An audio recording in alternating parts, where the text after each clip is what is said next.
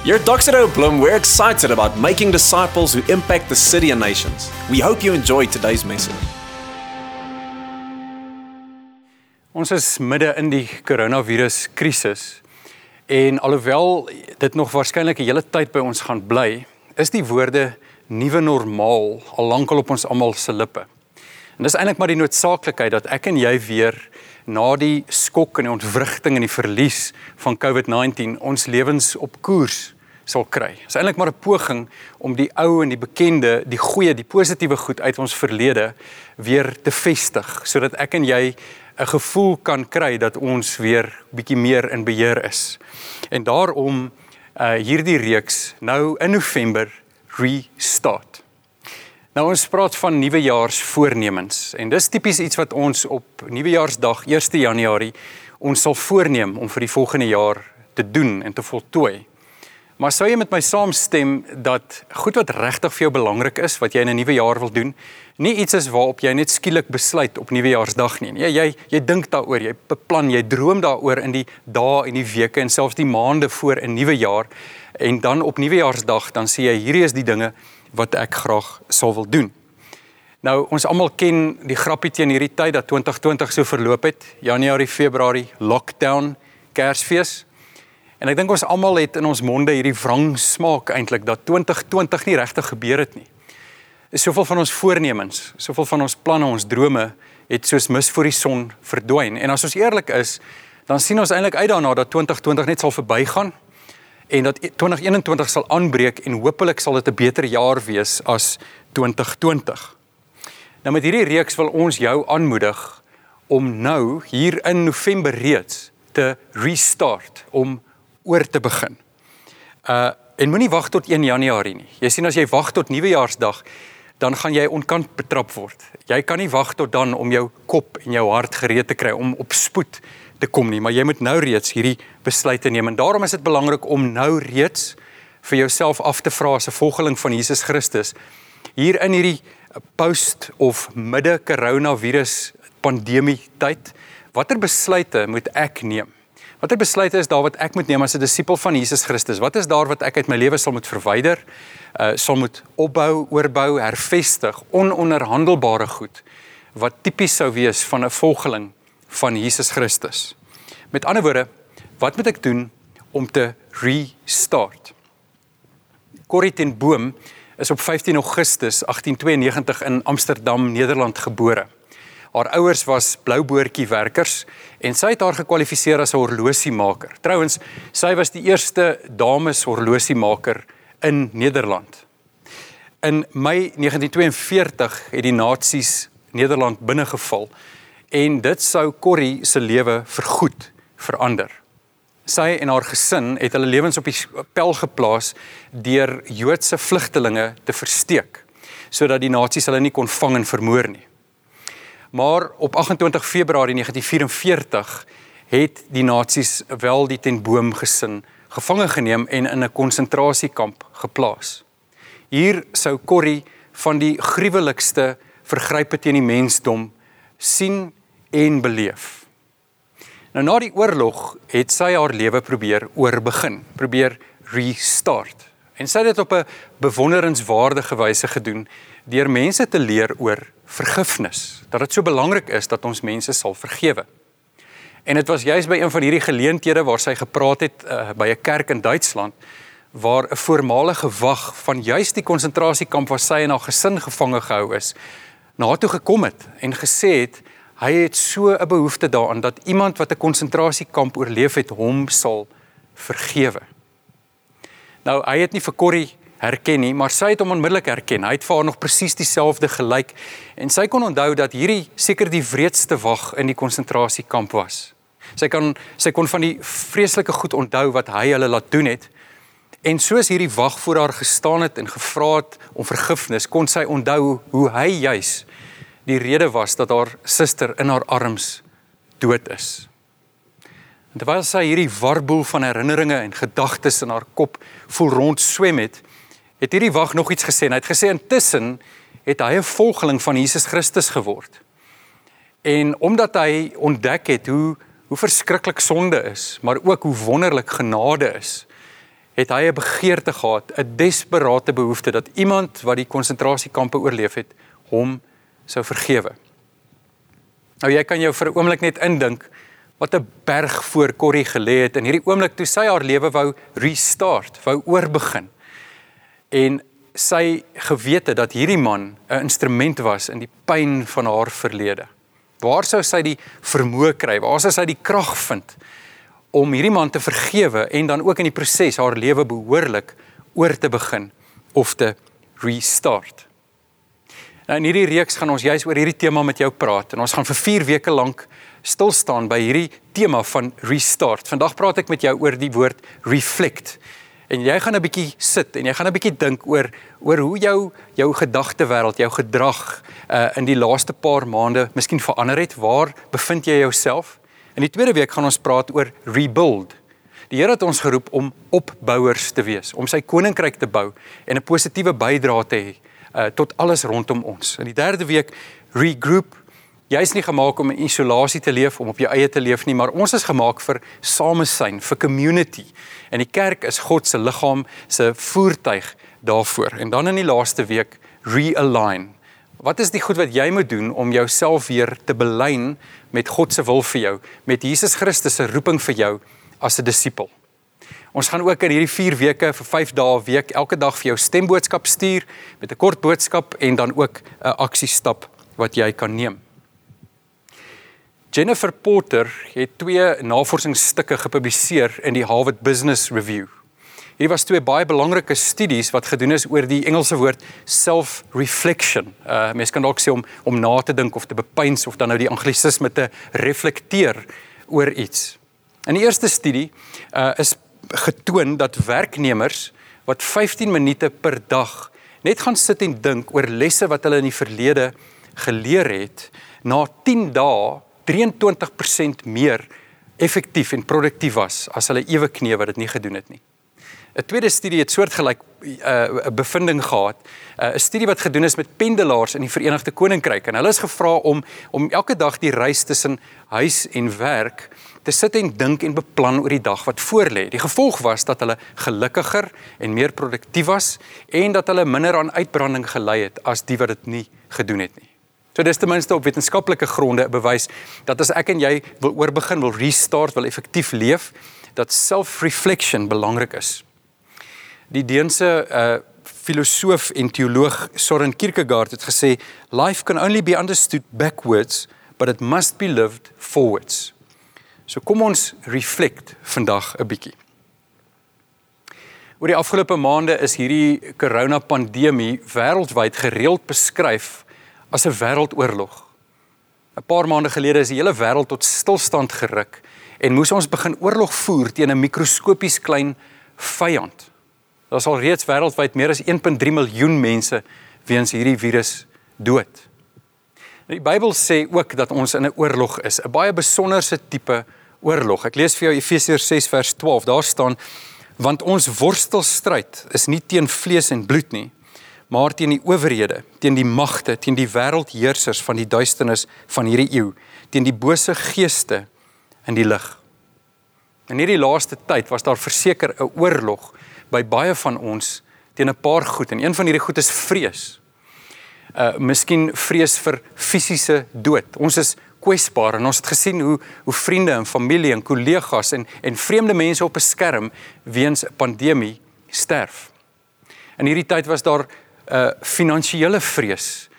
Wanneer gaan ek my volgende salaris kry? Hoe lank gaan ek nog salaris kry? Gaan ek my besigheid weer aan die gang kry? Gaan ek werk kry? Daar's ook vrees in hierdie tyd emosion vir emosionele dood. Uh vir 'n lang tyd is is die gesinsdinamika die mekaar gekrap waar waar 'n klomp mense vir 'n lang tyd 24 ure 'n dag, 7 dae 'n week onder een dak was. Daar is die stres van werk van die huis af. Ja, daar is tuisonderrig wat skielik moes deur ouers aangebied word. Daar is die feit dat daar soveel hooi op die vurk gelaai moes word. In hierdie tyd was daar natuurlik ook 'n stryd teen valse gemak. Jy weet dit, daardie yskas wat te naby is, die sosiale distansiering was net te naby. Die sogenaamde binge watching waar ons flieks en reekse kyk. En dan iets meer ernstig, miskien vir ons as disippels van Jesus, dat ons begin onderhandel het oor die Here se se plan, sy missie vir ons lewens. Of dat ons begin onderhandel het oor die noodsaaklikheid van kerk en van community, van samesyn. In hierdie tyd is daar dan ook baie mense wat miskien gesê het, weet jy, ek stel nie belang daarin om 'n sogenaamde nuwe normaal te vind nie. Ek wil bly waar ek is, ek wil nie dink oor die toekoms nie. So dis 'n oorlog. Hoe voer ons hierdie stryd? Jy sien ons het 'n wapen. Hoe voer ons oorlog in hierdie stryd? Paulus skryf vir ons oor die wapens van ons stryd. 2 Korintiërs 10 vers 4 en 5 sê die volgende: Die wapens van ons stryd is nie die wapens van die mens nie, maar die kragtige wapens van God wat vestings kan vernietig.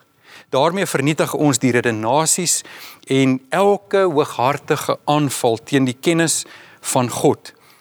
Ons neem elke gedagte gevange om dit aan Christus gehoorsaam te maak. So ons sien hier die waarheid dat Jesus Christus die dood oorwin het en dat hy die grootste oorwinnaar is, maar dat ek en jy ook vanuit hierdie plek van oorwinning leef. Paulus skryf op 'n ander plek dat Jesus Christus ons meer as oorwinnaars gemaak het. En daarom is dit so belangrik om te verstaan dat Jesus nie net 'n wapen het of 'n wapen ken nie, maar Jesus Christus, sy bloed, sy werk aan die kruis, sy opstanding is die wapen waarmee ek en jy stryd voer. Maar hoe doen ons dit prakties? Wat doen ek en jy om stryd te voer? Hoe maak ons uh, seker dat ons hierdie vyand oorwin? Al in die eerste plek sê Paulus vir ons dat ons elke gedagte gevange moet neem. Jy weet hoe dit werk. Daar sluip 'n gedagte in jou kop in. Dis 'n negatiewe gedagte.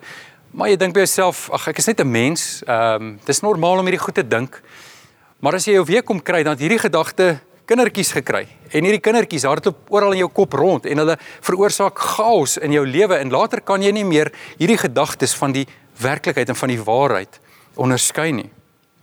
Dit is miskien gedagtes soos dat jy vir jouself begin gesê het, weet jy, ek dink ek is eenvoudig net gemaak om van die huis af te werk. Ek het alles wat ek nodig het by my. Ek het Wi-Fi, ek het 'n yskas, ek het 'n laptop, ek het Mr D. Miskien is jou uh gedagtes wat by jou begin rondhol het dat jy dat jy useless geraak het. Dat jy by die huis so lui en so vet geword het. En so min geraak het om enige bydrae tot enigiets buite jou huis te lewer. En miskien sê jy ag weet jy dit gaan nooit verander nie. Dit is nou maar hoe ek vir altyd sal wees. Die gedagtes wat jy dalk toegelaat het om om pos te vat is dat jy sê ag ek werk nou al so lank van die huis af. Ek ek moet huishou en ek moet vir die kinders skool gee en ek het 'n gemors van dit gemaak. Ek is 'n loser. Ek is niks werd nie. Of miskien het jy in hierdie tyd jou verhouding met die Here afgeskeep. Ek meen aan die begin was dit lekker om aanlyn kerk te kyk en dit was lekker om om stemboodskappe te luister, maar later het jy net so siek geraak vir hierdie ou se gesig en vir sy stem en jy het net gesê, weet jy, ek is okay, ek gaan nie meer die goed doen nie en dit het daartoe gelei dat jy glad nie meer tyd in die woord of in gebed deurgebring het nie. En nou voel jy so ver van die Here af en jy sê, weet jy, ek sal nooit weer naby die Here voel nie. Dit sal net nie gebeur nie. En daarom is dit so belangrik dat ek en jy die oorsprong van ons gedagtes sal identifiseer en sal onderskei. Wanneer ek en jy gedagtes gevange neem, moet ons kan onderskei of dit of dit van 'n vyand kom en of dit van 'n vriend kom. Twee vyande wat ek en jy het, is natuurlik Satan. Die duiwel is lief daarvoor om te lieg en te bedrieg. En hy sal vir ons sê, weet jy, as dit met jou sleg gaan, hou dit net in die donker. Moenie daaroor praat nie, moenie na iemand uitreik nie, niemand gee om nie. Hy sal probeer om jou te intimideer en hy sal vir jou allerlei stories vertel. Hy sal ook vir jou sê, weet jy wat, jou toekoms lyk bleek. Jy kan maar liewer los. Dan is daar 'n ander vyand en dis jouself. Jy sien ek en jy kan so ongedissiplineerd raak in ons gedagtegang dat ons onsself letterlik siek kan dink. Maar dan is daar 'n positiewe bron van gedagtes en dis natuurlik God. Dis sy woord. Dis die Heilige Gees wat kom en wat ons kom herinner aan wonderlike waarhede uit God se woord. Ons moet elke gedagte gevange neem. Hoe doen ons dit? En wat doen ons volgende? Wel, Paulus sê, ons neem elkeen van hierdie gedagtes en ons maak dit gehoorsaam aan Christus. Hier kan ons baie prakties raak. En ek wil hê jy moet dit ook doen. Gaan dink oor hierdie gedagtes wanneer so 'n gedagte by jou opkom, 'n gedagte wat jy miskien al as waarheid begin glo het. Dis miskien dat jy sê, weet jy, ek is niks werd nie of weet jy, niemand gee vir my om nie of my toekoms lyk nie goed nie. Vat hierdie gedagtes wat jy as waarheid begin aanvaar het. en vat God se woord en die waarheid van sy woord en weeg hierdie twee teen mekaar op en kyk dan wat is waarlik waarheid. Maar dan derdens is daar 'n belangrike ding wat jy moet doen want dit help nie jy weet net hierdie goed nie. Jy moet tot aksie oorgaan. Jy moet sê ek kies dan nou om dit wat in my kop opkom wat ek weet nie van God kom nie om dit eenkant te gooi om dit gevange te neem en onderdanig gehoorsaam aan Jesus Christus te maak en om God se waarheid vir myself te neem.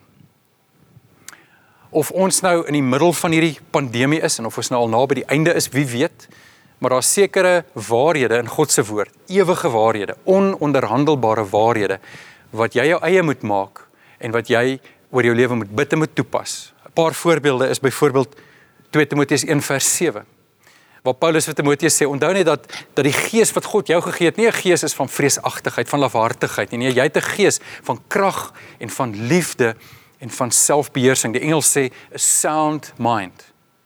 Paulus skryf ook in Romeine 12 vers 2 dat ons moet toelaat dat God ons gedagtes vernuwe. Dat ons nie gelykvormig aan hierdie wêreld moet word in ons denke en ons doen en late nie, maar dat ons die woord van God moet toelaat om ons gedagtes te vernuwe, om ons nuut te maak sodat ons God se wil kan ken. In Filippense 4 vers 6 tot 9 sê Paulus moet oor niks bekommerd wees nie, maar maak in alles julle julle begeertes aan God bekend. En dan sê hy daar's 'n baie goeie en 'n baie wyse en praktiese manier hoe ek kan sorg dat ek die regte gedagtes het. Hy sê dink aan die volgende goed: alles wat goed en mooi en reg en edel en prysenswaardig is. En hy waarborg ons dan. Hy sê as ons hierdie goed doen, dan sal nie net die vrede van God nie, maar die God van vrede by ons wees. 'n Laaste belangrike ding is dat ek en jy waardige krygers moet wees. Dit klink nou na 'n groot tema. Worthy warriors. Paulus skryf daaroor in Filippense 1:27 in die ou vertaling sê hy: "Alleenlik gedra julle waardig die evangelie van Christus sodat of ek kom en ek sien julle dan wel en of ek afwesig is, ek van julle omstandighede kan hoor dat julle in een gees vas staan, een van siel, saamstry vir die geloof van die evangelie. Paulus roep ons op daartoe dat ons waardig sal wandel ooreenkomstig die evangelie. Wat beteken dit?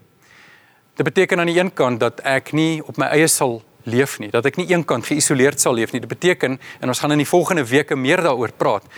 Maar dit beteken dat ek naby skouer aan skouer met ander gelowiges die lewe sal leef. Dat ek nie dinge sal wegsteek in die duister laat nie, maar dat ek 'n oop lewe sal lei sodat ander in my lewe kan belê, maar ek ook ander mense kan seën. En tweedens beteken hierdie wandel, hierdie lewenswyse volgens die evangelie beteken dat ek met Jesus Christus wandel. Dit het 'n baie praktiese implikasie, dit het 'n tydsimplikasie, dit het 'n geriefsimplikasie. Dit beteken dat ek en jy iewers in die dag, soggens of saans of iewers in die middag ons Bybel vat en ons sit ons fone af en ons vat 'n notaboek en ons sit en ons ons kuier met die Here. Ons ons hê 'n stilte tyd by God en ons hoor wat hy vir ons sê. Ons skryf dit neer en ons besluit dat ons dit gaan toepas, dat ons tot aksie gaan oorgaan. Dis presies wat ek jou wil vra om nou te doen. Miskien moet jy daar waar jy nou sit en hierna kyk net gou-gou pause druk en vir jou pen en papier gryp en baie prakties hieroor wees.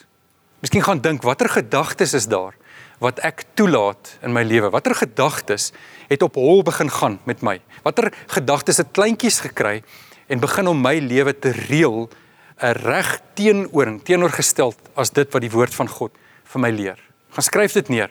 Skryf neer die die leuns van Satan wat jy begin glo het. Die goed wat nie van die Here af is nie. Gaan skryf neer die leuns en die goed waarvan jy jouself net al begin oortuig het omdat jy nie jou gedagtes gevange geneem het en aan Jesus Christus gehoorsaam gemaak het nie. Skryf dit neer. Wat is hierdie goed? Pen dit neer sodat jy dit kan sien en deur dit kan bid sodat jy dit selfs kan bely teenoor iemand. En dan die tweede ding waarsonder jy nie kan nie, is om iemand naby jou te trek iemand wat vir jou lief is, lief genoeg om jou te aanvaar soos jy is en jou te bemoedig, maar ook lief genoeg vir jou om jou te reg te wys, wat jou verantwoordbaar kan hou en vir jou kan sê nee, nee, hierdie waarheid in jou kop, hierdie ding waarmee jy besig is, hierdie patroon in jou lewe is nie van God nie. Hierdie is van God af. Wil jy nie dit nou doen nie? Ek wil vir jou bid en dan wil ek jou vra om dit prakties te gaan doen. Here Jesus, ons loof en prys U vandag dat u waarheid blywend is, dat dit ewig is, dat dit ononderhandelbaar is, dat die waarheid wat u in die woord oor ons spreek onveranderbaar is. Dankie vandag Here dat soos wat ons hierdie reeks begin, restart, uh, dat ons kan sê Here, ons wil gaan reflect. Ons wil gaan nadink oor waar ons ons bevind die vrees wat ek in my lewe toegelaat het, die gemaksug wat ek in my lewe toegelaat het, die feit dat ek miskien gaan stagneer en gaan vassit het. Here, ek wil dit aan U opdra. Ek dink aan elke persoon wat nou hierna luister, elke persoon wat pen en papier vat en neerskryf die gedagtes wat hulle moet onderskei en gevange neem en gehoorsaam maak aan Jesus Christus. Ek bid Heilige Gees vir U genade oor elkeen. Uh die wete dat daar geen veroordeling in U is nie Jesus, maar dat daar oorvloed en genade in U is. En dan bid ek dat elkeen sal seker maak dat hy of sy iemand naby hulle trek, iemand wat hulle kan ondersteun en dra, iemand wat hulle verantwoordbaar kan hou wat vir hulle lief is. Here Jesus, dankie dat U dit doen. Ons loof U daarvoor. Amen.